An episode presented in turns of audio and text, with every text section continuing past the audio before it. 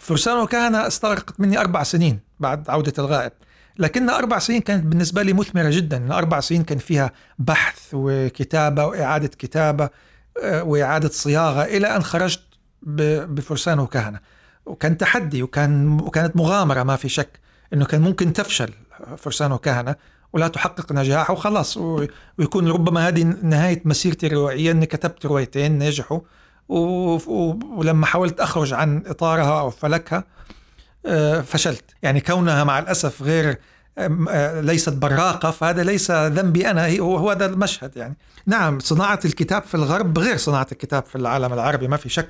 صناعة الكتاب في العالم الغربي صناعة متطورة، صناعة يعني متقدمة جدا، فيها اهتمام بكافة التفاصيل، بكافة التفاصيل، أدق التفاصيل. هذا الشيء غير موجود في العالم العربي مع الأسف. تستمعون إلى بودكاست مسابقة أقرأ، إحدى مبادرات مركز الملك عبدالعزيز الثقافي العالمي إثراء. وللاطلاع على تفاصيل المسابقة والاستماع إلى باقي الحلقات، بالإضافة إلى توصيات الكتب 7 لضيوفنا في آخر كل حلقة، زوروا موقعنا www.ireadaward.com. أنا سامي البطاطي من فريق أقرأ، وضيفنا في هذه الحلقة الدكتور منذر القباني، حاصل على بكالوريوس طب وجراحة من جامعة الملك سعود. له العديد من الإصدارات الأدبية، منها رواية حكومة الظل، ورواية عودة الغائب، ثلاثية فرسان وكهنة، ورواية صائد الساحرات. نشرت له مقالات ثقافية في صحف سعودية، وألفت حول رواياته العديد من الأبحاث الأكاديمية في مختلف الجامعات العربية. شارك كمتحدث في العديد من المهرجانات الأدبية حول العالم.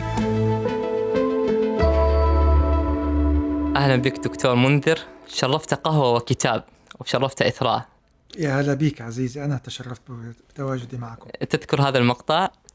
شرفت قهوة وكتاب. شرفتك طبعا. شرفت قهوة وكتاب، هذه من رواية صائد الساحرات، أو هي آخر إصداراتكم. أي. لكن قبل ما يعني نتحدث عن هذه الرواية، ودي لو منذر القباني، تحب أن يعرفك الناس كطبيب أو أديب؟ يعني أنا طبيب وأديب. الطبيب يعني جزء من تكويني الشخصي، الطب والأدب جزء أساسي من تكويني كذلك الشخصي، فأنا لولا الطب لما كنت أديبا، ولولا الأدب ربما لما أكون طبيبا. لكن لا نجد أثر الطب في أعمال الدكتور منذر، ما السبب في ذلك؟ لا، موجودة بالعكس. يعني لو تنظر مثلا إلى رواية زوجة واحدة لا تكفي وزوج واحد كثير، كانت تدور في أروقة الطب بشكل كامل، والأبطال جزء يعني بطلين من 3 أبطال أطباء. في ثلاثية فرسان وكهنة الشخصية الرئيسية مراد قطز طبيب، فموجود لا الأثر، يعني الطب يظهر بشكل ما أو آخر في أعمالي. طيب، واحد من المواضيع اللي تحدثت بها في المحاضرة التي قدمت اليوم في الملتقى الإثرائي حول الرواية التاريخية، وهو جزء من اشتغالكم. يعني ثلاثية فرسان وكهنة هي رواية تاريخية. ودي في البداية أفهم مفهوم الرواية التاريخية، ما هي الرواية التاريخية؟ شوف، الرواية التاريخية بمفهومها التقليدي، يعني لو نجي كده ندخل مع تعريف الرواية التاريخية، هي الرواية التي تتناول حقبة معينة من الزمن في الماضي. هذا التعريف البسيط. وبالفعل الرواية التاريخية بدأت هكذا. يعني لو نجي ننظر مثلا على سبيل المثال في الأدب العربي، هنجد أنه الرواية الحديثة بدأت مع رواية تاريخية من خلال أعمال جورجي زيدان في أوائل القرن العشرين. نجد أنه مثلا نجيب محفوظ في الثلاثينات أول ما بدأ برواية تاريخية. يعني أول أعمال نجيب محفوظ كانت روايات كفاح طيبة، عبث الأقدار، رادوبيس، كانت كلها روايات تاريخية فرعونية. فالرواية التاريخية حاضرة يعني حتى في الأدب العربي، يعني في بدايات الرواية العربية كانت موجودة الرواية التاريخية، وإلى الآن هي موجودة. لكن الرواية التاريخية تطورت عبر السنين. يعني الرواية التاريخية لم تعد مجرد رواية تدور في زمن أو حقبة معينة تاريخية يختارها الكاتب، لا، أصبح هناك مزج بين الفنون. أصبح هناك يعني الرواية التاريخية تمزج مع مثلا مع الفكرة البوليسية، كما فعل أمبرتو إيكو في اسم الوردة، وتجد مثلا الطرح الفلسفي كذلك في اسم الوردة. تجد مثلا أورهان باموك يدخل الغرائبية في رواية اسمي أحمر مثلا، هي رواية تاريخية لكن نبدأ نرى مثلا أبعاد غرائبية. أنا في ثلاثية فرسان وكهنة مزجت بين التاريخ وبين الخيال العلمي والفانتازيا بشكل عام. فتبدأ الرواية التاريخية تأخذ شكل مختلف، شكل أكثر تطورا من مجرد سرد لأحداث معينة يعني. وهل يمكن تأخذ الرواية التاريخية كمصدر للمعلومة التاريخية؟ يعني خطأ أنه تأخذ الرواية التاريخية أنه ليس هذا الغرض. يعني أنا أدرك أنه مع الأسف كثير من القراء يعتقد أنه الرواية التاريخية هي مصدر للمعلومات، لكن هي من المفترض أن لا تكون كذلك. يعني هذا الشكل البدائي للرواية التاريخية. الرواية التاريخية المفروض هي طرح لأفكار معينة، ربما يكون فيها إسقاطات على الحاضر، لكن أنك تأخذ معلومة من رواية تاريخية على أنها مسلم بها، هذا أعتقد أنه خطأ، لأنه قد تكون المعلومة هذه غير صحيحة. قد يكون الكاتب تعمد أنه مثلا يستخدم روايات ضعيفة بغرض أنها هي الرواية اللي تخدم الفكرة اللي يريد أن يطرحها. لا ننسى في النهاية الروائي ما هو مؤرخ، الروائي هو أديب مبدع، المؤرخ هو المؤرخ. إذا أردنا أن نبحث عن معلومة تاريخية فمن الأفضل أنه نبحث عنها في مصادرها التاريخية وليس من خلال العمل الروائي. متى يضطر الكاتب أو الروائي إلى تغيير حدث أو واقعة تاريخية؟ هل مثلا في ثلاثية فرسان وكهنة قمتم بشيء كهذا؟ طبعا لا، هو إجابة على سؤالك الثاني، لا لم أقم أنا بشيء كهذا، بالعكس أنا كنت أقرب إلى التاريخ من كثير من ما هو متعارف عليه في عالمنا العربي فيما يخص غزو المغولي بقيادة جنكيز خان للمشرق الإسلامي مملكة خوارزم. بالعكس أنا أدعي أني أنا كنت لعلي كنت أقرب إلى الواقع من كثير من الكتب التي يعني المتداولة في عالمنا العربي، وهذا لأني قمت ببحث مستفيض عن الفترة هذه. لكن هل يجوز للكاتب الروائي أنه يستخدم رواية تاريخية مغلوطة أو أنه يعني يلفق في حدث تاريخي؟ هذا يعتمد على سياق الرواية ويعتمد على منطق الرواية نفسه. يعني أنا ذكرت اليوم في المحاضرة أنه كل رواية لها منطقها الخاص بها، بمعنى الطقوس والعوالم والقوانين التي تحكم عالم الرواية هذه. إذا كانت الرواية هذه من مفترض التاريخية، يعني إذا كانت الرواية التاريخية من المنطق الروائي الذي يحكمها أنها تقدم أحداث جرت بالفعل، فطبعا من الخطأ أنه هنا يأتي المؤلف ويحرف هذه الأحداث، لأنه هنا أخل بالعقد اللي بينه وبين القارئ، وهو أنه يقدم عمل تتبع منطق معين، والمنطق هذا يحتم أنه يكون الرواية نفسها متصالحة مع المتعارف عليه في التاريخ. لكن بعض الأحيان قد يواجه الروائي أكثر من قراءة الحدث، وهذا وارد لأنه التاريخ في كثير من الأحيان يكون له أكثر من قراءة. يعني حدث ما جرى يقرأ من زاوية معينة، وتجد مثلا آخرون كتبوا عن نفس الحدث لكن من زاوية مختلفة تماما. أديك مثال بسيط، مثلا الحروب النابليونية، نابليونيك وورز، اللي هي الحروب اللي قام بها نابليون بونابرت في أوروبا. لو تقرأ مثلا لمؤرخين فرنسيين ينظرون أن نابليون كان مخلص، وأنه كان أراد أن ينشر مبادئ الثورة الفرنسية، وأن يقف أمام الممالك الأوروبية التي استبدت في البشر وإلى آخره، وينقل مبادئ الثورة الفرنسية لأوروبا. هذه نظرة. هناك نظرة أخرى مثلا، لا، أنه نابليون كان طاغية، كان إمبراطورا، أنه نصب نفسه إمبراطور، وأنه كان استخدم فقط هذه المبادئ الثورة فقط كوسيلة فقط للهيمنة على أوروبا وللسيطرة، وأراد أن يكون إمبراطورية، فنظرة مختلفة. فأنت كروائي تستطيع أن تتبنى وجهة النظر اللي تخدم النص. حق للروائي أنه يتبنى حتى وكانت وجهة النظر هذه وجهة نظر ضعيفة، لكن طالما أنها تخدم النص فمن حقي. لكن المهم أن يراعي في كتابته الروائية يعني لابد في هذه الحالة أن يكون منطق الرواية يتماشى مع هذه الرؤية اللي تبناها. يعني ما ينفع أنه في نص الرواية فجأة يتبنى رؤية مختلفة ويسبب ربكة للقارئ. هنا يكون خلل في العمل نفسه. طيب ما تشعر أن مثل هذه الأعمال التاريخية يمكن يعني هي من وجهة نظر الكاتب في النهاية هو سيختار من الروايات ما يخدم الفكرة ويتسق معها، لكن بالنسبة للقارئ قد لا يكون واعيا بذلك، فربما يتغير مفهوم الناس حول رواية تاريخية ما أو حدث بسبب رواية، خصوصا قلة من القراء ربما من عنده القدرة على قراءة الأعمال التاريخية الأصلية والبحث فيها فيعتمد على الرواية كمصدر لها. ألا تشعر هنا مسؤولية أخلاقية تجاه التاريخ يجب أن يلتزم بها الكاتب؟ على الإطلاق لا، بالعكس هذه هنا مشكلة القارئ وليس مشكلة الكاتب. الكاتب في النهاية هو مبدع. هذه النقطة اللي أنت ذكرتها هذه بسبب أنك أنت وقعت في الخلط اللي يقع فيه كثير من القراء، وهو أنك بتخلط بين الروائي والمؤرخ. يعني هذه النقطة اللي أنت ذكرتها يلام عليها المؤرخ، أن المؤرخ هو الذي يجب أن يكون أمينا مع ما يكتبه عن الفترة التاريخية التي يتناولها في عمل بحثي. من المفترض أنه يكون بحث جميع جوانبه، وبالتالي يستخلص رؤية تاريخية أقرب إلى الواقع. هذا دور المؤرخ. الروائي هذا ليس دوره، وهذه المشكلة اللي يقع فيها كثير من القراء، أنه يخلط ما بين الروائي والمؤرخ.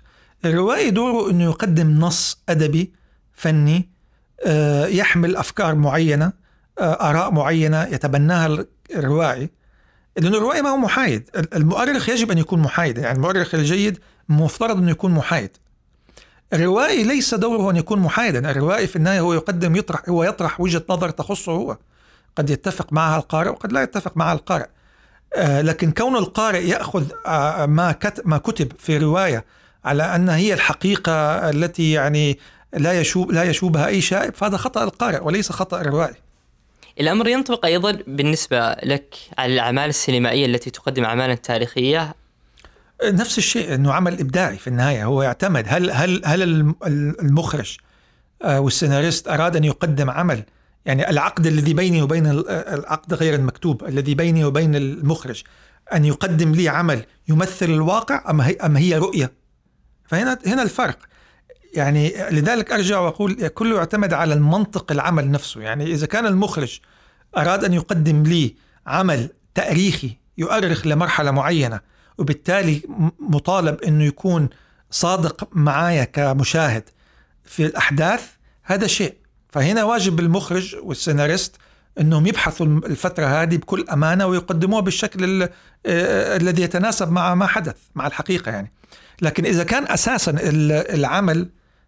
أساسا العمل هي رؤية، الرؤية مستلهمة التاريخ، وليس الغرض من هذا العمل تقديم تاريخ للفترة، هو بل هي رؤية فقط خلفية، خلينا نقول لطرح فكرة أخرى. فهنا من حق المخرج أو السيناريست إنه يقدم ما يشاء، فهو يعتمد كله على ما هو منطق العمل نفسه. طيب في فرسان وكهنة هذا العمل التاريخي عدتم إلى القرن 13 الميلادي، لماذا هذه الفترة الزمنية بالتحديد؟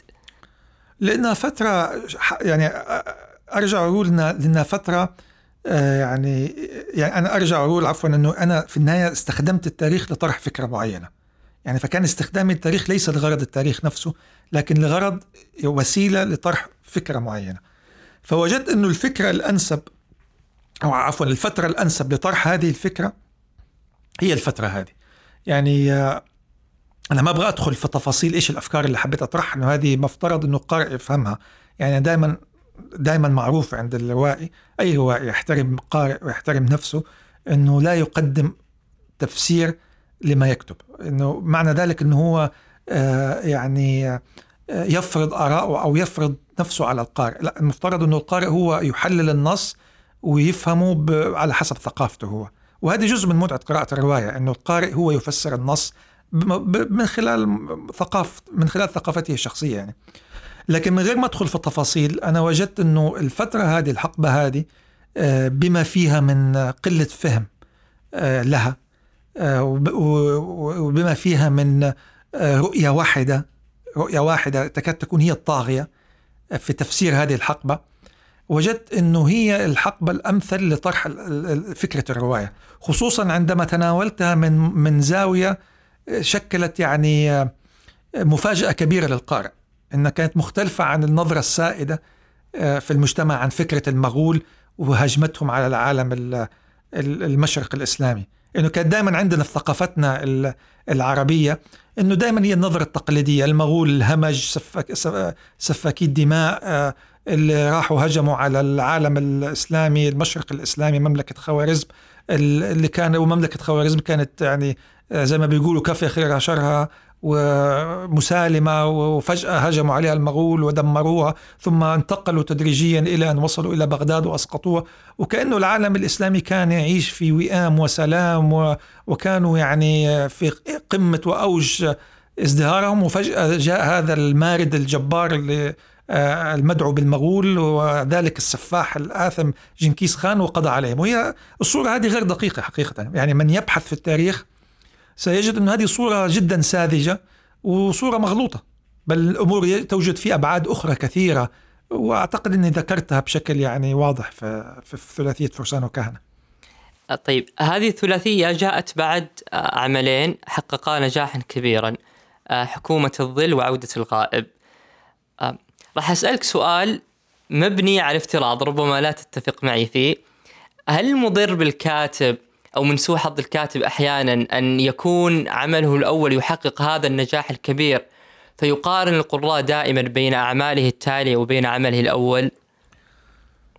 أنت تذكرني بمرة كنت في لقاء مع الدكتور خالص جلبي، هو كاتب سوري وهو أيضا طبيب في الأساس وجراح كذلك، عندما كان يسكن هنا في السعودية التقيت به بعد حكومة الظل ونجاح حكومة الظل، رواية حكومة الظل، فقال لي تقريبا نفس الجملة اللي أنت ذكرتها الآن، أنه ستواجه مشكلة كبيرة في أي أعمال لاحقة، نجاح حكومة الظل ممكن يكون عائق ليك كبير وممكن يكون مصدر إلهام ليك، فأيهما سيكون هذا يعتمد عليك. ففعلا يعني هي العمل الأول عندما ينجح بنجاح كبير يعني وليس نجاح محدود حتى، لكن لما ينجح نجاح كبير جدا قد يشكل بالفعل عائق كبير للكاتب، أنه ماذا سيصنع بعد ذلك، بماذا سيخرج للقارئ، وهل القراء هيتوقعوا منه شيء على نفس مستوى العمل الناجح الأول، وبالتالي قد لا يعجبهم أي شيء آخر. هي كلها تساؤلات قد تشل القارئ، لكن أنا حقيقة يعني حاولت أني يعني أبعد هذه الأفكار عني تماما لما كتبت، يعني هي عودة الغائب إلى حد ما كانت تكمل الحكومة الظل، فبالتالي ما كانت بالنسبة لي معضلة كبيرة.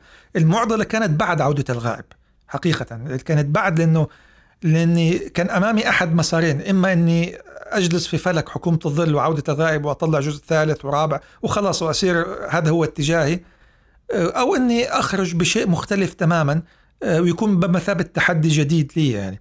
وأنا طبيعتي ما أحب الاستسهال، يعني طبيعتي أمل حقيقة، أنا مشكلتي أني إنسان ملول، يعني ما أحب أجلس أكتب نفس الشيء وأعيد وأكرر فيه.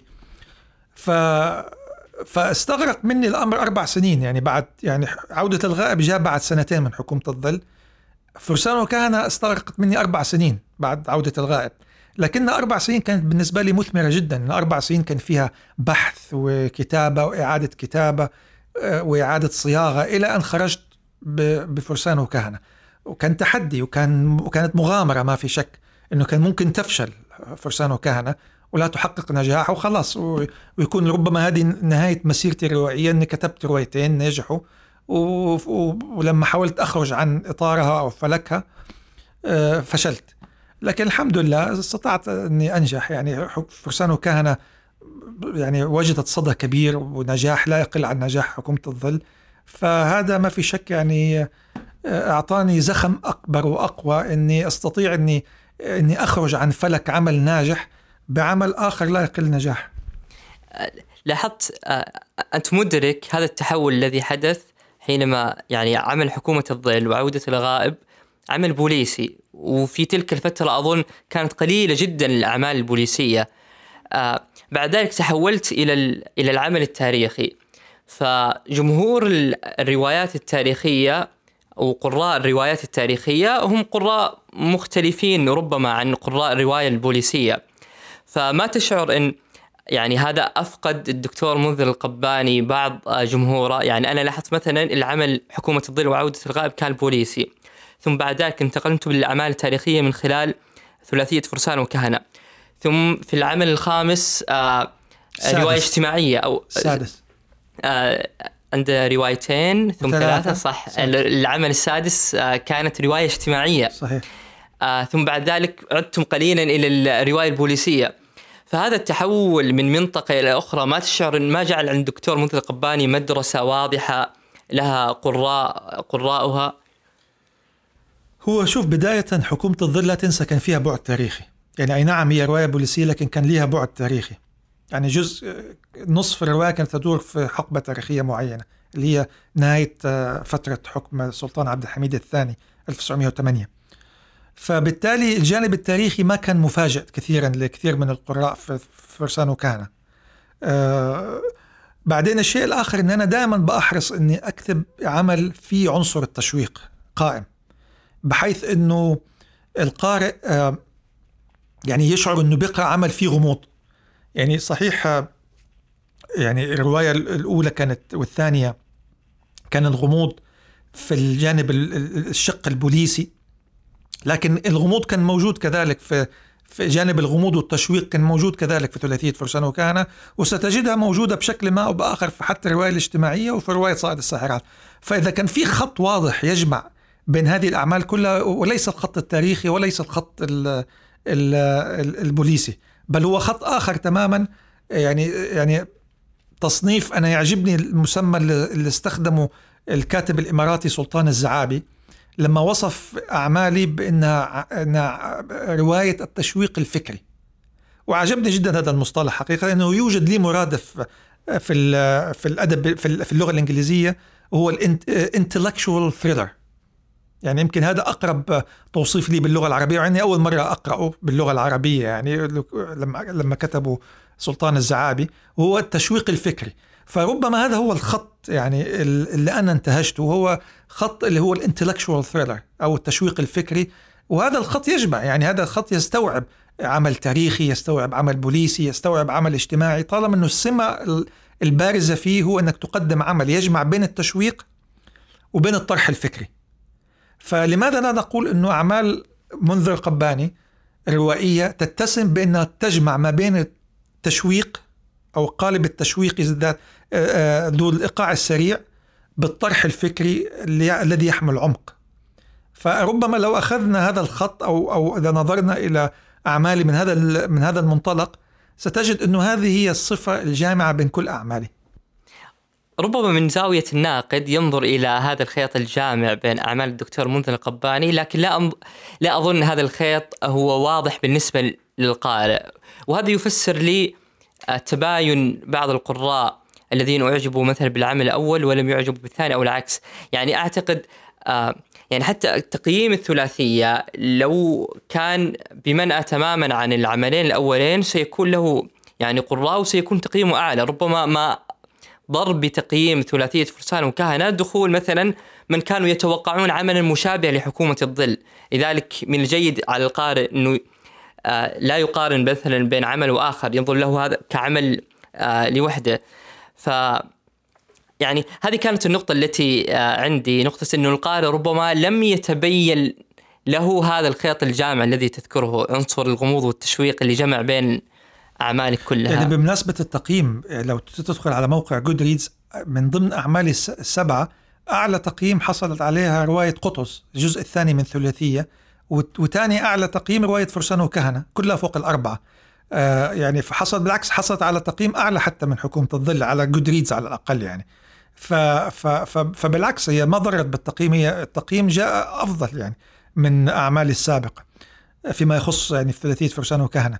لكن في النهاية أنا متفاهم وجهة نظرك، إنه يعني وهي وجهة نظر يعني كثير من الكتاب بنجدهم في العالم العربي وحتى في الغرب يعني بيلتزموا به، وهو أنه خلاص أنا اشتهرت في خط معين ما أبغى أخرج عنه عشان ما أبغى أفقد قرائي. وهي وجهة نظر معتبرة، يعني لا يمكن أنك أنت تلوم الكاتب إذا أراد أن يتخصص في قالب معين واشتهر فيه، وحتى ممكن ينتج أعمال سلاسل عن عمل واحد ناجح، ورأينا كثير من الكتاب محليا وعالميا خلاص موضوع يضرب معه يبدأ يطلع لك منه سلسلة، جزء أول وثاني وثالث ورابع وخامس وأجزاء كثيرة، وهذا الشيء مو عيب يعني، بالعكس هذا شيء يعني مقبول جدا يعني، وما حد لا يستطيع أحد أن يلوم فاعله يعني. لكن أنا كما يعني ذكرت سابقا، أنا طبعي إنسان يعني مع الأسف إنسان ملول يعني، ما أحب أني أخذ سلسلة موضوع معين وأجلس أكتب عليه وأجلس أعيد وأزيد وجزء تاني وثالث ورابع.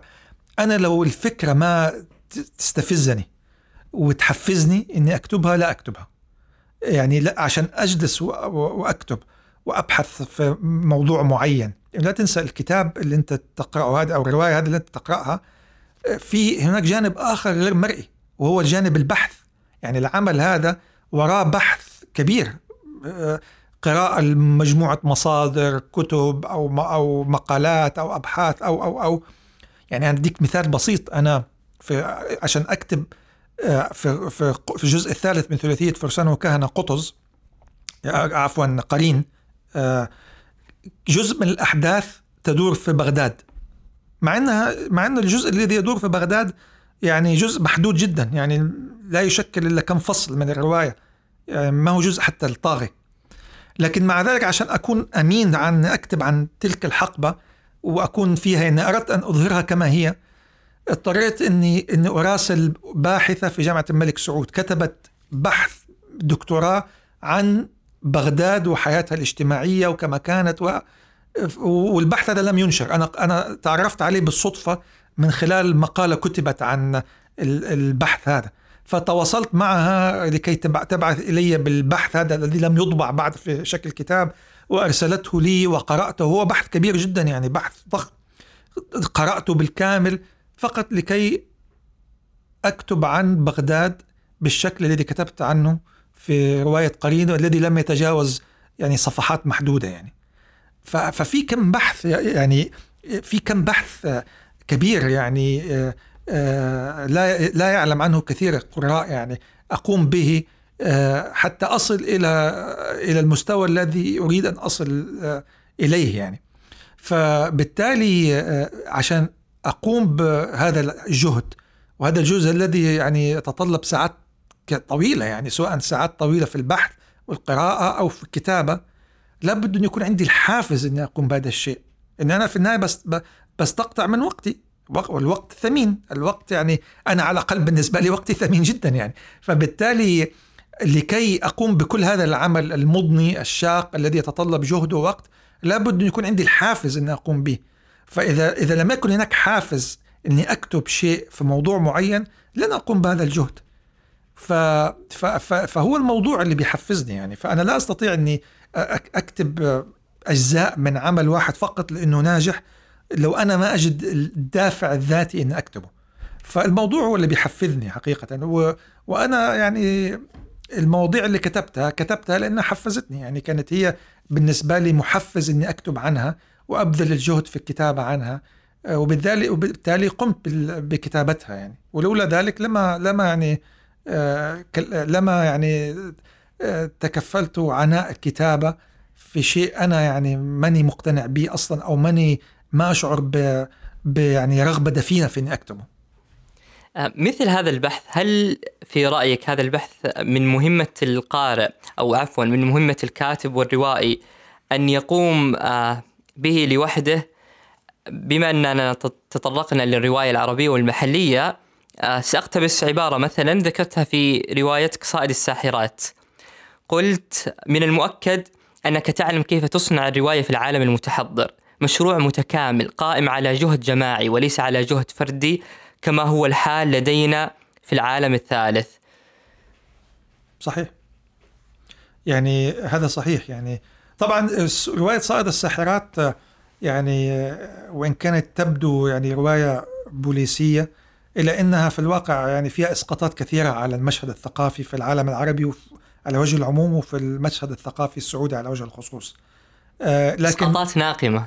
لا إسقاطات واقعية من خلال تجربتي يعني قد تراها ناقمة، أنا قد أراها واقعية يعني كونها مع الأسف غير ليست براقة، فهذا ليس ذنبي أنا، هو هذا المشهد يعني. لكن نعم، صناعة الكتاب في الغرب غير صناعة الكتاب في العالم العربي، ما في شك. صناعة الكتاب في العالم الغربي صناعة متطورة، صناعة يعني متقدمة جدا، يعني فيها اهتمام بكافة التفاصيل، بكافة التفاصيل، أدق التفاصيل. هذا الشيء غير موجود في العالم العربي مع الأسف. طيب، على ذكر هذا العمل الأخير، وأنا قرأت هذا العمل، العمل مثل ما ذكرت، يبدو أنك عدت وشعرت بالحنين تجاه الأعمال البوليسية، فالحس البوليسي فيها واضح، ووظفت فيها المشهد الثقافي في هذه الرواية. ولاحظت وأنا أقرأ العمل، وإن كنت أنا لا أريد أن أقع في خطأ أنت نبهت له في الكتاب، لما ذكرت إن مشكلة القارئ العربي حينما يخلط بين الشخصية وبين كاتب العمل. وأيضا بالمناسبة واحدة من الأشياء اللي لاحظتها، أعمالكم السابقة كلها كان السرد فيها على نمط واحد، بضمير بالراوي العليم. هنا يعني اخترت سردا مختلفا. يعني خليني أسألك بداية عن هذا الاختلاف في السرد، لماذا؟ هل هو جزء من الملل أصابك أيضا في السرد فأردت أن... لا، هو كل أسلوب سردي يتناسب مع طبيعة الرواية. يعني طبيعة الرواية هنا أنه البطل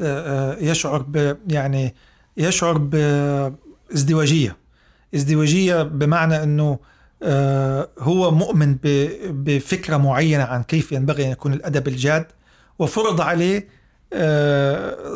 نوع أدب تاني يراه هو أنه أدب يعني قليل القيمة، وهو الأدب البوليسي. فهنا الازدواجية، أو هنا المعاكسة، أنه كيف شخص هو غير مقتنع بهذا النمط من الأدب، لكن اضطر لظروف معينة أنه يكتبه. فهنا وجدت أنه أفضل طريقة للتعبير عنها هو أنه نفسه الكاتب يعبر عن نفسه. أطلق لي العنان أنه هو يتحدث عن نفسه يعني، ويتحدث عن ما يدور في باله، فبالتالي يقرأ يعني آراء البطل بشكل مباشر، غير ما يكون في أسلوب الراوي العليم أنه بيصف للقارئ ما يدور في نفسه. لا، خليت البطل نفسه هو يشرح آراءه للقارئ بشكل مباشر. الشيء الآخر أنه طبيعة الرواية تتناسب أكثر مع أسلوب المتكلم. لماذا؟ لأنه أسلوب المتكلم يعني أنه البطل لا يعلم أو القارئ لا يعلم إلا ما يعلمه البطل، غير أسلوب الراوي العليم. أسلوب الراوي العليم لا، في راوي عليم بيشرح كل شيء، فالقارئ قد يعرف أشياء لا يعلمها البطل. فهذا يعني فرق أسلوبي. أنا حبيت أنه القارئ لا يعلم إلا ما يعلمه البطل فقط، يعني الذي يعلمه البطل هو الذي يعلمه القارئ. فهناك أمور يعني تدور في الكواليس لا يعلم عنها أي شيء البطل، ولأنه هو الراوي كذلك القارئ لا يعلم عنها أي شيء. فهذا الأسلوب تناسب أكثر مع طبيعة الرواية هذه يعني. ولماذا عمدت إلى تغييب اسم البطل؟ اسم البطل سؤال وجيه حقيقة. بالفعل اسم البطل لم يذكر نهائي، لأنه هذا الراوي ممكن يكون أي شخص، هو لا أريد أن أحدده باسم شخص واحد رقم واحد. الشيء الآخر أنه حبيت أصنع يعني كمان مفارقة عند القارئ، أنه القارئ هيعتقد أنه هذا البطل أنا بسبب التشابه، بسبب تشابه أنه أنا روائي وهو روائي، هو له عمل ناجح وأنا لي عمل ناجح. اسم روايته صائد الساحرات اللي كتبها، واسم الرواية، فحيكون هناك خلط. لكن في نفس الوقت فاجأت القارئ بأنه شخصية منذر القباني تظهر لاحقا كشخصية مستقلة يعني. فبالتالي هنا تلاعب مع القارئ، أنه كثير من القراء يعتقدوا أنه يعني هذا شيء أنا لاحظته في العالم العربي، أنه القارئ لا يفرق بين البطل وبين الكاتب المؤلف، وخاصة لما يكون بأسلوب المتحدث يعني. بالعكس هنا ساعتها يعتقد أنه هذا أنا منذر القباني هو الذي يروي القصة. فهنا أنا صنعت شخصية اللي هي منذر القباني، فبالتالي خلقت يعني كسرت هذا المعتقد عند القارئ إنه بطل الرواية هو نفسه أنا يعني كمؤلف.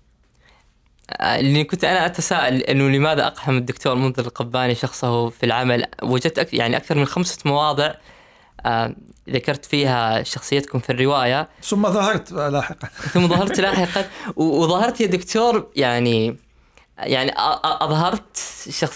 أظهرت شخصية الدكتور منذر القباني، شخصية شهيرة، شخصية لها مكانتها الكبيرة وهي كذلك. فما تشعر أن البعض قد يتحفظ. يعني مثلا أنا واحدة من المقاطع اللي قرأتها لما ذكرت على لسان البطل كنت مجرد روائي مغمور لا أحد يرغب في شراء كتبه، تمنيت حينها أن أنال ولو ربع شهرته، سبحان مبدل أحوالها أنا ذا قد تجاوزت شهرته بمراحل عدة. ما تشعر البعض قد يعني يتحفظ تجاه كيف أظهر الدكتور منذر القباني شخصه في الرواية. لا يعني أنا كما ذكرت إنه أنا تعمدت إني أظهر حتى أكسر هذا المعتقد عند القارئ إنه أنا هو الكاتب. الشيء الآخر إنه يعني طبعا هذا جانب، هناك جانب أخرى يعني أفضل إنه القارئ يفسرها بنفسه، لكن كمان جانب إنه وحدة المواضيع، إنه أنا هل أنا جزء يعني أنا جانب فلسفي، يعني إنه أنا قد أكون أنا وشخوصي قد نكون يعني في عالم واحد، قد نكون يعني في نفس المحيط، وإنه الشخصيات الروائية قد تكون لها واقعيتها الموجودة، وإن لم تكن موجودة بالشكل يعني الفيزيكال الطبيعي، لكنها قد تكون حية في أذهان الناس وكأنها شخصيات فعلا موجودة قرأ عنها. يعني مثلا لما تقرأ أنت عن شخصية في التاريخ أنت لم تقابلها ولم تشاهدها، لما تقرأ عن مثلا اسكندر المقدوني مثلا أو عن كليوباترا أو أي شخصية تاريخية، أنت يعني قد تكون هذه الشخصية محط خيال كاتب معين، قد تكون شخصية محط خيال وتأليف، لكن مع ذلك أنت تؤمن بوجودها وتتعامل وتتفاعل معها لإيمانك بأن هذه الشخصية لا موجودة وحقيقية وكانت موجودة فترة ما وعاشت مشت على ظهر الأرض وربما مشت على نفس المكان اللي أنت مشيت عليه. فبالتالي يعني شخصيات الروائية بعض الأحيان تأخذ هذا يعني هذا الزخم في فكر القارئ، بحيث أنه قد يعتقد أنها فعلا شخصية موجودة وحقيقية وإن لم تكن كذلك. يعني لكن هل تعتقد أن هذه الحيلة التي استخدمتها في وجود شخصية الدكتور منذر القباني استطاعت أن تبرئ الدكتور منذر من آراء البطل والكاتب الموجود في الرواية؟ نعم، هي لحد ما هي أكيد ما في شك أنه هو من المفترض أنه أصلا أي شخصية في أي عمل روائي أنها بتعبر عن نفسها ولا تعبر بالضرورة عن رأي المؤلف، لكن هذا خلط مع الأسف بيقع فيه كثير من القراء ومع الأسف حتى بعض المثقفين، يعني مع الأسف أنه يخلط بين الشخصية وما تقوله وبين الكاتب نفسه المؤلف، وهذا خطأ فج. يعني لأنه في النهاية الشخصية لابد أن تعبر عن نفسها ولابد أن يكون الكاتب الروائي أمين في رسم الشخصية وما تقوله وتصرفاتها حتى لو لم تكن تعبر عن رأي المؤلف بالضرورة. يعني لكن مع الأسف إحنا عندنا في العالم العربي خلط كبير، إنه بنخلط ما بين رأي المؤلف ورأي الشخصية اللي في العمل الروائي. طيب دعني مثلا أنقل بعض الآراء التي كانت على لسان البطل وأخذ رأيك فيها. مثلا المقطع الذي يقول استقال لأنه استكثر على رواية بوليسية أن تحظى بنجاح جماهيري كبير ونجاح أدبي. هل تعتقد أن لماذا الجوائز الأدبية لا تعترف بالأعمال البوليسية؟ هل تشعر هل تشارك البطل والروائي في هذا العمل نظرته؟ مع الأسف في هذه الجزئية لحد ما نعم، إحنا عندنا في العالم العربي تعالي كبير على الأعمال البوليسية والأعمال عفوا على أعمال الخيالية بشكل عام، لا ننظر لها على أنها أدب رفيع المستوى، وفي شكل مشكلة التعالي مع الأسف، مع أنه هذا التعالي لا تراه في العالم الغربي أو حتى في العالم المشرقي. يعني نجد أنه مثلا يعني من أعظم الروائيين الغرب أمبرتو إيكو عدد من أعماله كانت فيها الطابع البوليسي. نجد مثلا أنه أورهان باموك في أهم رواية لي اسمي أحمر، نجد أنه فيها الطابع البوليسي نفس الشيء. تجد مثلا موراكامي هو من أعظم كتاب اليابان المعاصرين، بعض أعماله زي مثلا IQ 84 فيها الطابع البوليسي والخيالي. فبالعكس نجد أنه في الغرب مثلا أنه يعني العمل البوليسي قد يكون بعض الأعمال البوليسية قد تكون سطحية يعني وما فيها أي عمق، يعني مثلا يعني وهذا شيء لا يعيبها، يعني مثلا أعمال أجاثا كريستي أعمال جميلة وبوليسية لكن لا تحمل عمق، وهذا لا يعيب أجاثا كريستي، وهي نفسها أجاثا كريستي ما كانت تدعي أنها بتكتب أعمال تحمل عمق كبير، وهذا طابع رواياته وهذا شيء لا بأس به، يعني ما هو شيء عيب إنه يكون عمل بوليسي خالي من العمق، إنه هذا شيء يعيبه طالما إنه عمل مسلي وعمل مكتوب بحرفية جيدة.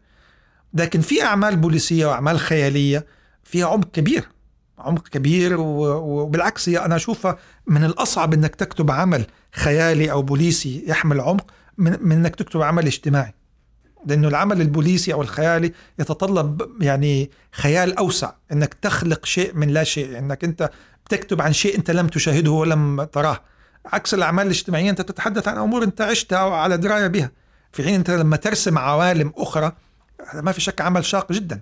ولذلك نجد مثلا جي آر آر تولكن صاحب سلسلة روايات ملك الخواتم يعني يحتفى به كواحد من أعظم الروائيين في تاريخ الأدب الغربي، يعني الأدب الإنجليزي، لأنه استطاع أن يصنع عوالم يعني عوالم متكاملة بتاريخها وبشخوصها وبلغاتها، شيء يعني جهد جبار. نفس الشيء مثلا جورج آر مارتن صاحب سلسلة روايات أغنية النار والجليد Song of Ice and Fire اللي هي قناة HBO عملت منها مسلسل لعبة العروش Game of Thrones، نفس الشيء استطاع أن يصنع عوالم جدا صعبة مستلهمة تاريخ إنجلترا في قرون الوسطى، فبالتالي هو عمل شاق وصعب، ما هو عمل سهل أبدا. ولذلك نجد فيه احتفاء كبير في خارج العالم العربي بيحتفى بمثل هذه الأعمال الخيالية. هنا مع الأسف ربما لأنه نحن ما زلنا في بداياتنا الروائية، يعني ما زالت الرواية في العالم العربي في مرحلة الطفولة مثلا، يعني ما نضجت بالشكل كما الكافي نضجته الرواية سواء في شرق آسيا أو في الغرب، ربما لذلك لا نعطي قيمة كبيرة لهذا النوع من الأعمال، وربما لأنه لا توجد كثير أعمال بوليسية أو خيالية فيها عمق كبير في العالم العربي، هي قلة في الواقع، وذلك لا يعني إلى الآن ما وصلنا للمرحلة أن نعطي هذه الأعمال تقديرها بالشكل الكافي. لكن أنا في اعتقادي أن هذا الشيء لازم أن يتغير، لأنه فعلا بدأت تظهر أعمال عربية فيها عمق كبير، أعمال خيالية أو بوليسية على مستوى عالي جدا وفيها عمق وتستحق أنها تنال أفضل الجوائز. طيب واحد من الأشياء أيضا اللي قرأتها في عمل صائد الساحرات، ويعني قد يكون من خطأ أني أربطها بشخصكم، لكن سيكون دائما الكاتب هو المتهم الأول في الشخصية. لما ذكرت مثلا أعمالك الثلاثة الأولى لا شك جيدة، ولكنها متأثرة إلى حد كبير بأعمال الروائي الفرنسي ألبير كامو، مباشرة ربطتها وأظنك تعرف هذا، يعني كثيرون كانوا يربطون الدكتور منذر القباني مع دان براون، وفي هذه الرواية كان الكاتب يبدو منزعج بهذا الربط الذي يحدث بينه وبين روائي آخر. هل الأمر مزعج بالنسبة لك؟ أنا أعتقد أي روائي يحترم نفسه ينزعج عندما يشبه بأي روائي آخر مهما كان شأن هذا الروائي الآخر، إنه في النهاية كل روائي يعني ليه أسلوبه هو الخاص، أو مفترض إنه يكون ليه أسلوبه الخاص، وإنه ما يكون مقلدا لغيره، حتى لو كان الشخص هذا الذي يقلده أو الذي مفترض أنه يقلده يكون شخص معروف ومشهور وناجح. فأنا بالنسبة لي نعم يعني أزعجني التشبيه بدان براون، بالرغم أنه فادني كثيرا، يعني ما في شك أنه التشبيه في حكومة الظل بشفرة دافنشي وأنا بدان براون ما في شك انه ساهم بشكل كبير في انه يعني عدد كبير من القراء دان براون حبوا يقرأوا الرواية هذه اللي شبهت بالشخص الذي قرأوه وحبوه، فحبوا انه يقرأوا ويطلعوا يشوفوا ايش وجه الشبه. فما في شك انه ساهم وخدم، يعني خدمني وساهم، بس هي كانت مرحلة، اعتقد انها كانت مرحلة في بداية مشواري وحبيت اني اتجاوزها خلاص. يعني حسيت انه اوكي التشبيه هذا كان في بدايته كان مفيد بالرغم من تحفظي عليه، لكنه كان مفيد وساهم في تعريفي على عدد كبير من القراء في العالم العربي، لكن كنت حريص اني اتجاوزه واعتقد اني تجاوزته مع ثلاثية فرسان وكهنة. تتوقع هو احد الاسباب اللي دفعتك لتغيير العمل مثلا والانتقال الى الاعمال التاريخية؟ قد يكون، نعم قد يكون احد الاسباب، يعني وارد جدا. طيب، من الاشياء اللي لاحظتها في صائد الساحرات كرأي شخصي، وتيرة الأحداث كانت يعني تمشي بنفس أو يعني بوتيرة ثابتة.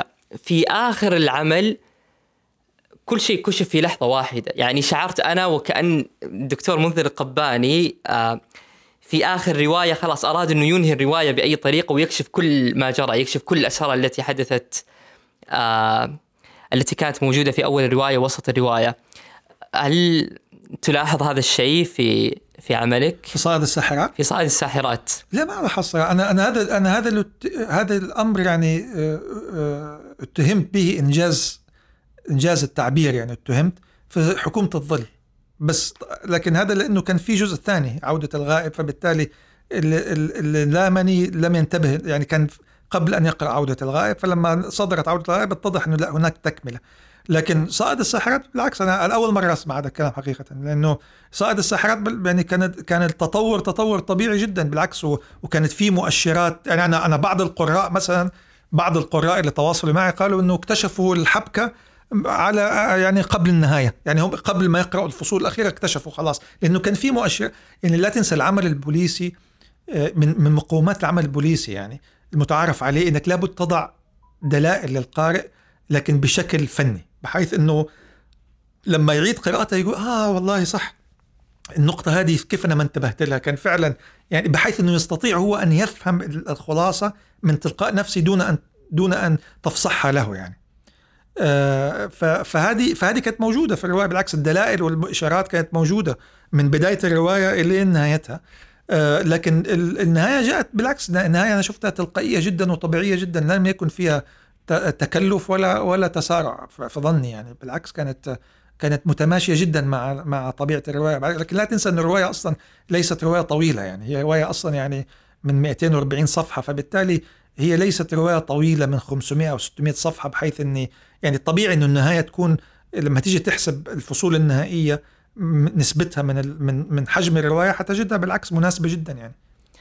هي ربما الدلائل كانت موجودة يعني. كلامك يكون صحيح لو أنه مثلا الرواية من 500 صفحة وتقيس الفصل الأخير أو الفصلين الأخيرين على 600 صفحة، ساعتها حتقولوا لا والله فعلا يعني مش معقولة 500 صفحة وبعد كده تجي تقدم لنا الخلاصة في 20 صفحة. لكن لما تجي تقيس حجم الفصول الختامية مع الرواية حجم الرواية تجدها بالعكس نسبة طبيعية جدا. ربما تكون الدلالات واضحة في أول الرواية، يعني شأن أي رواية بوليسية ألا تصدق المتهم الواضح في الرواية، لأن الرواية سينقلب ويختار آخر المتهمين أو أقل المتهمين. اللي ما قرأها اللي ما قرأها ممكن يقل قليلا يعني ربما بالنسبة لي تعدد المتهمين في آخر رواية هي كانت هذه المفاجأة. يعني كان تفضحت الرواية يا رجل كده خلاص، يعني الواحد حيقرأها. طيب أجل نتجاوز هذه النقطة. لا براحتك يعني، بس حاول أنك أنت يعني عشان اللي ما قرأ الرواية ما يتفاجأ، يعني حاول أنك تشير إليها بدون أن تشير إليها يعني. أي طيب. إن استطعت أن تفعل ذلك. الدلالات قد تكون واضحة في أول الرواية، لكن كشف كل ما حدث في آخر 10 صفحات. يعني لماذا لم يتم كشف تلك الحيل على امتداد الرواية؟ لماذا جعلت في آخر 10 صفحات؟ يعني لو قرأت جميع الرواية واستثنت آخر 10 صفحات لن تكتشف أي حيلة تمت أثناء القصة.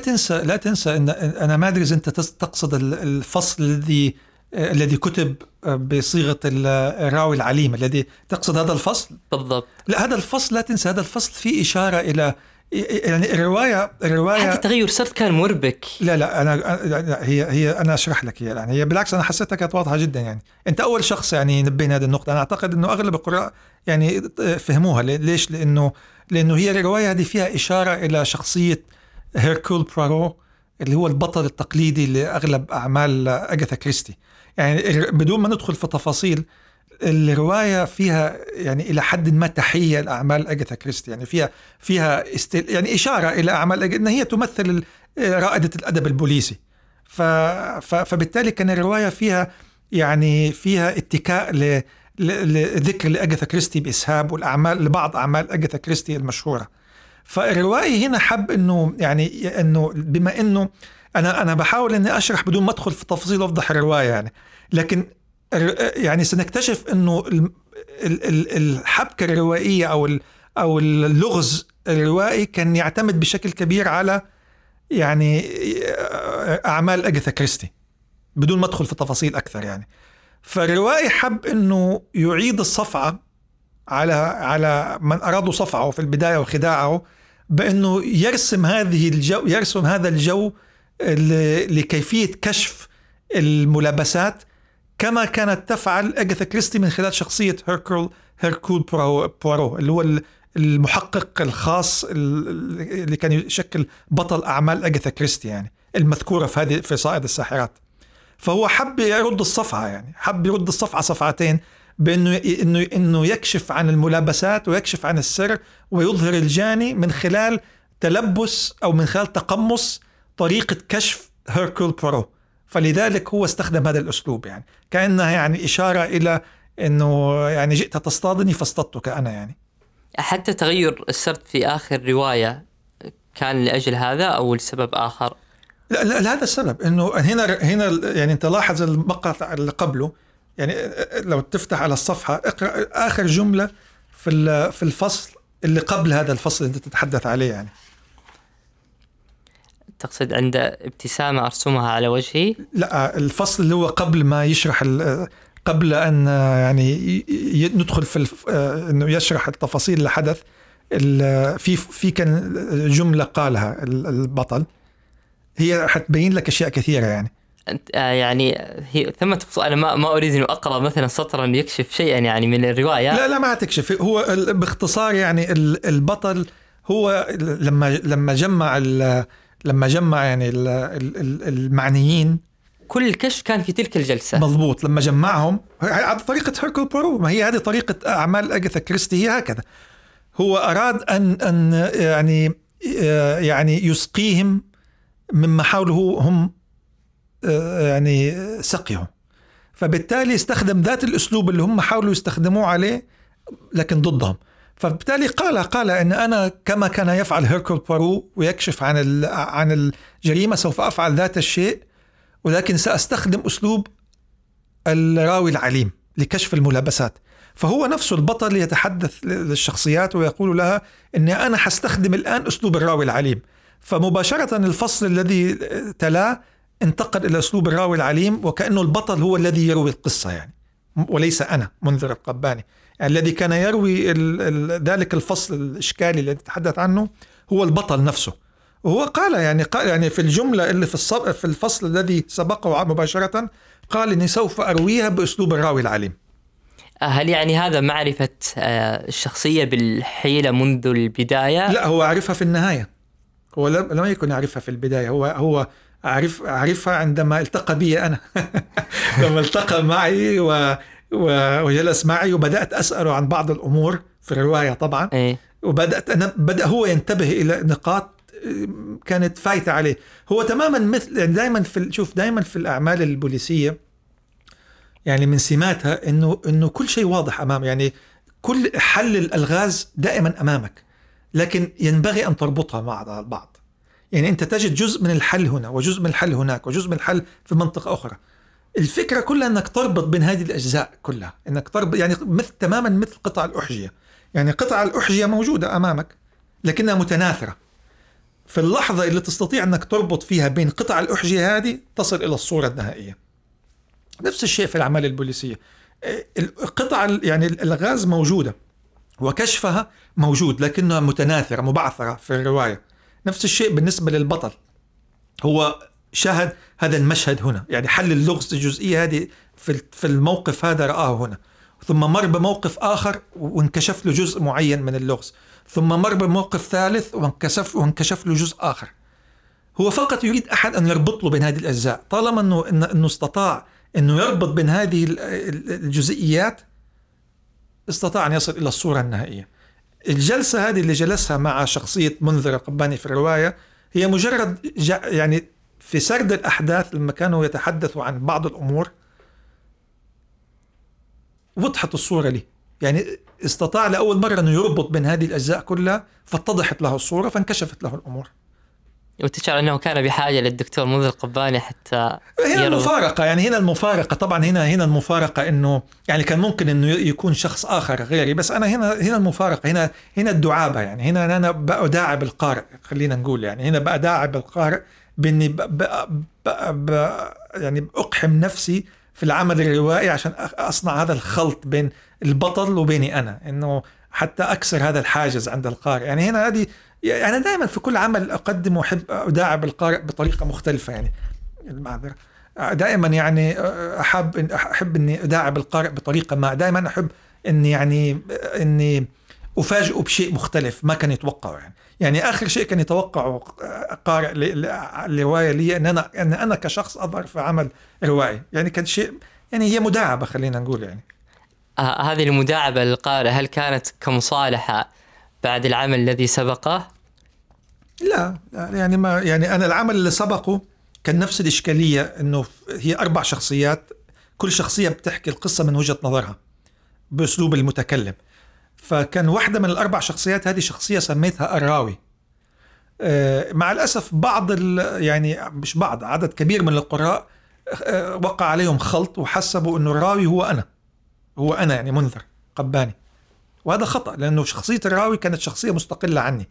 لكن مع الأسف يعني عدد من القراء لم يلتفت لهذه النقطة وظنوا إنه الراوي هي تعكس شخصي أنا، في حين أنه شخصية الراوي كانت شخصية رابعة مستقلة عني أنا ككاتب. فمن هذا المنطلق ربما أنا وضعت في الرواية التي تلتها وضعت نفسي أنا كشخصية من الشخصيات بشكل مباشر بعيدة عن شخصية الشخص الذي يروي القصة. يعني لو عاد بك زمن ستغير عنوان روايتك السادسة؟ نعم، حقيقة نعم، لم أندم على عنوان رواية كما ندمت على عنوان روايتي السادسة اللي طبعا نتحدث عن رواية زوجة واحدة لا تكفي زوج واحد كثير.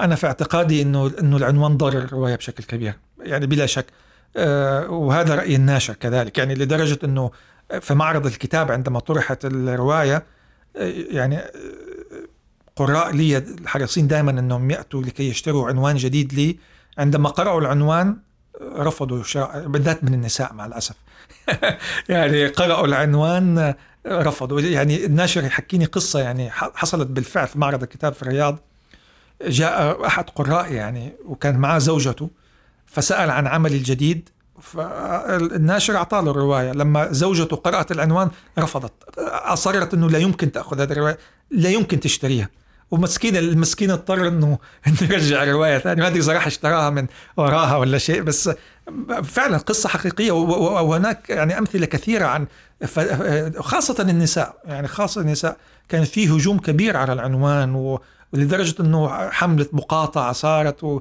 وما أخفيك تأثرت المبيعات، يعني أقل رواية لي بحيث المبيعات كانت هي هذه الرواية، وجزء كبير منها بسبب العنوان. فلو أني يعني استقدمت من أمري ما استدبرت لربما غيرت عنوان الرواية. أعتقد أني لم أوفق في اختيار العنوان. لكن حتى بعض القراء قرأوا الرواية وكانت عندهم يعني ربما خالفوا وجهة نظر الكاتب، يعني رأوا أنه هذه الرواية كانت بعيدة عما اعتادوا عليه من الدكتور منذر. هي مختلفة، أنا يعني فعلا هي كان يعني مختلفة الرواية يعني بشكل كبير عن أعمال السابقة، وربما يعني وهذا ربما ضرر حتى في التقييم يعني. بس أنا أعتقد أن الرواية هذه ظلمت حقيقة. أنا أعتقد أن لو هذه الرواية كتبها يعني وضع على اسم الغلاف اسم غير اسمي أنا لربما حظت بتقييم أفضل بكثير وبإشادة أفضل بكثير. لكن ربما جزء منها أنه أنه قراء اعتادوا على نمط معين وبالتالي تفاجأوا برواية مختلفة تماما عما يعني ألفوه في الخمس روايات السابقة يعني. وأعتقد أنه هذا ما في شك أضر بها كرواية، لكن أنا في اعتقادي أنه الرواية بالعكس يعني أتمنى أنه الزمن ينصفها، يكون في قراءة جديدة لها منصفة محايدة بدون تشبيهها بأعمال أخرى. يعني لا، أنا في رأيي دائما الرواية يجب أن تقيم لذاتها، ما تقيمها بمقارنة بأي أعمال أخرى نفس الكاتب. فأعتقد لو هذا الشيء صار حتنصف الرواية. يبدو الناشر يعني حاول إنقاذكم فيما يخص العنوان ووضع علامة الإكس على هذا. صحيح، حاول إنقاذ ما يمكن إنقاذه، إنه لا يمكن تغيير العنوان خلاص، يعني العنوان سجل ما تستطيع أنك تغيره بعنوان آخر، فكانت هي محاولة إنقاذ ما يمكن إنقاذه. جميل. إذن سيكون يعني من الجيد أن يقتنوه بنسختها الورقية لا بنسخة مسموعة، بالنسخة المسموعة من الصعب حذف الله هذه في العنوان. طيب دكتور منذر، عادة في آخر حلقاتنا مع ضيوفنا تحت اسم التوصيات السبع نطلب منهم توصيات ل7 كتب يقترحونها أو روايات. 7 كتب أو روايات ولا يعني كتب بشكل عام ولا روايات تحديدا؟ كتب أو روايات. خلاص أكثر من 7. خلينا نبدأ بواحدة من أعظم الروايات أنا في اعتقادي اللي كتبت، رواية اسم الوردة لأمبرتو إيكو. أنا أعتقد هذه الرواية هي دائما أنا بعتبرها هي النموذج الذهبي للتشويق الفكري أو الانتلكشوال ثريلر. رواية، وطالما نتحدث عن أمبرتو إيكو كما كذلك روايته بندول فوكولت، رواية جميلة أيضا. وحقيقة أمبرتو إيكو يتميز بشيئين، أنه يقدم رواية ممتعة مشوقة وفي نفس الوقت فيها طرح فكري عميق، يعني اللي هي ما يسمى بالانتلكشوال ثريلر، يعني عمل ممتع مشوق يحبس الأنفاس لكن في نفس الوقت يعني يقدم طرح فلسفي. نذهب مثلا إلى نختار رواية عربية، أولاد حارتنا لنجيب محفوظ. أنا أعتقد كل شخص لازم يقرأ هذه الرواية، رواية مع الأسف أسيء فهمها كثيرا، تحمل عمق كبير لكن أسيء فهمها، لكنها من أفضل ما كتب نجيب محفوظ. وكذلك من أفضل ما كتب، نتحدث عن نجيب محفوظ لابد بالإشارة إلى ملحمة عظيمة كتبها هي الحرافيش. أنا شخصيا من أكثر الروايات تعجبني نجيب محفوظ هي ملحمة الحرافيش. يبدو على ذلك نجيب محفوظ ذكرت، وإن يعني عرفنا نجيب محفوظ من خلال يعني أعماله الاجتماعية، لكنه كتب بعض الأعمال البوليسية.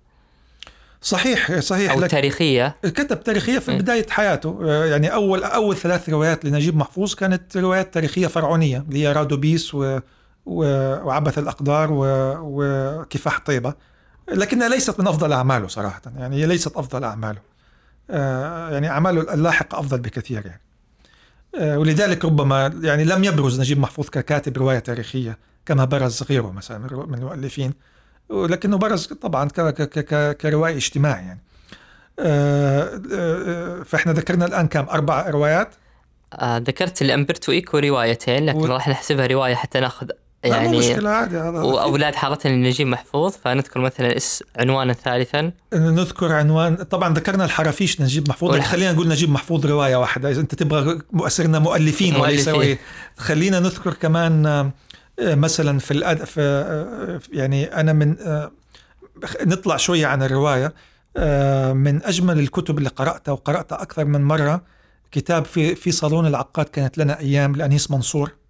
كتاب يتحدث عن تجربة أنيس منصور مع عباس محمود العقاد من خلال صالونه الثقافي الأسبوعي الذي كان يقيمه كل يوم جمعة. فالكتاب هذا حقيقة رائع، لأنه يتطرق إلى واحد من أعظم كتاب القرن ال20 في العالم العربي، هو عباس محمود العقاد. كان كاتبا موسوعيا، وله رواية واحدة يتيمة بالمناسبة، وهي رواية تستحق القراءة كذلك، خلينا نعتبرها هي كمان عمل آخر، هي رواية سارة. رواية نفسية بامتياز، طبعا هي رواية سيرة ذاتية. وبالمناسبة كان سئل رواية سارة، صار في بعد صدورك صار في لغط، هل الرواية هذه سيرة ذاتية أم أنها رواية خيالية؟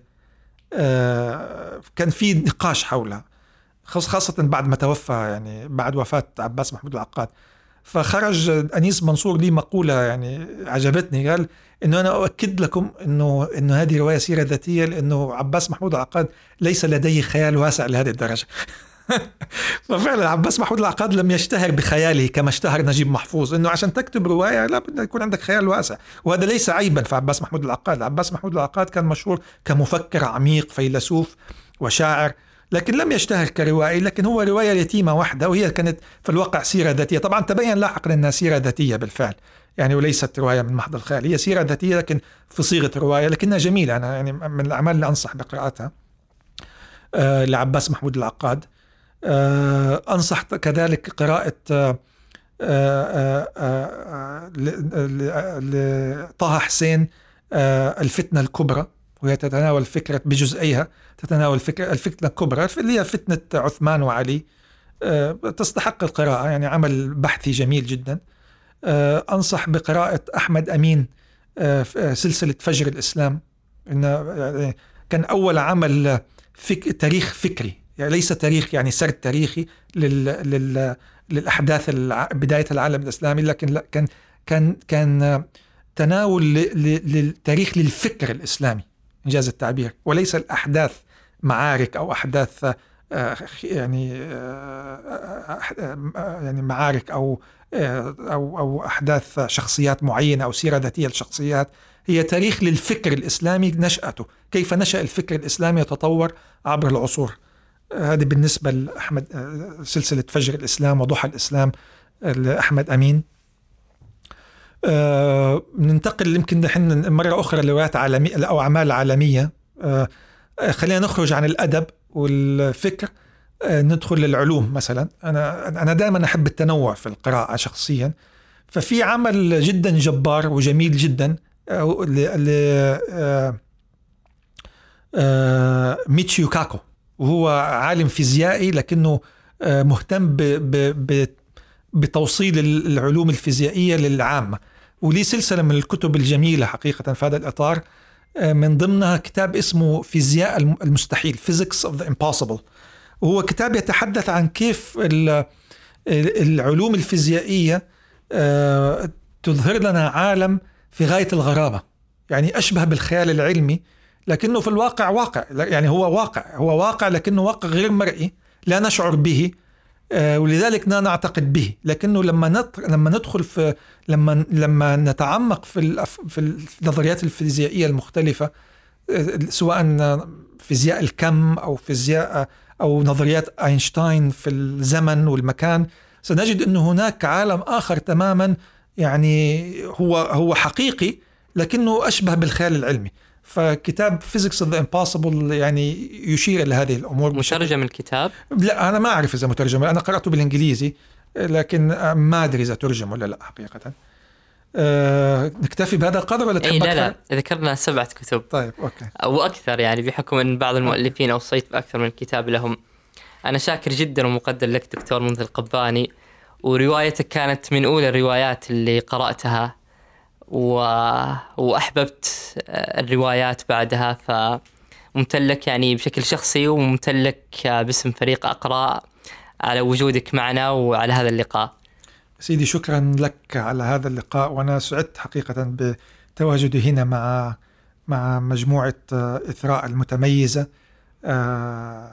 وحقيقة سعدت جدا بما شاهدته من حب القراءة عند المشاركين في مسابقة إقرأ، وكذلك في المشرفين على مسابقة إقرأ. يعني هذا الحدث لو لم يكن وراءه ناس عشاق للقراءة وعشاق للثقافة لما خرج بهذا الشكل المبهج وهذا الشكل الرائع، الذي حقيقة أنا كسعودي أفتخر به بشكل كبير، وأنه يكون حدث كهذا موجود في بلدي يعني، وأتمنى أنه يكون يعني قدوة لمسابقات ثقافية أخرى ومبادرات ثقافية أخرى، يعني تأخذ هذا الزخم وهذا القدر من الاهتمام، بحيث أنه نصبح فعلا مجتمع مثقف واعي قارئ، يعني كلنا يعني نفتخر به والوطن يفتخر به قبل كل شيء.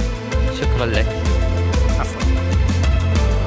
كنتم تستمعون إلى بودكاست مسابقة أقرأ، إحدى مبادرات مركز الملك عبدالعزيز الثقافي العالمي إثراء. وللاطلاع على تفاصيل المسابقة والاستماع إلى باقي الحلقات بالإضافة إلى توصيات الكتب السبعة لضيوفنا في آخر كل حلقة، زوروا موقعنا www.ireadaward.com وشاركوا الحلقة لأصدقائكم. كما نرحب بآرائكم وتوصياتكم السبع على هاشتاج مسابقة أقرأ.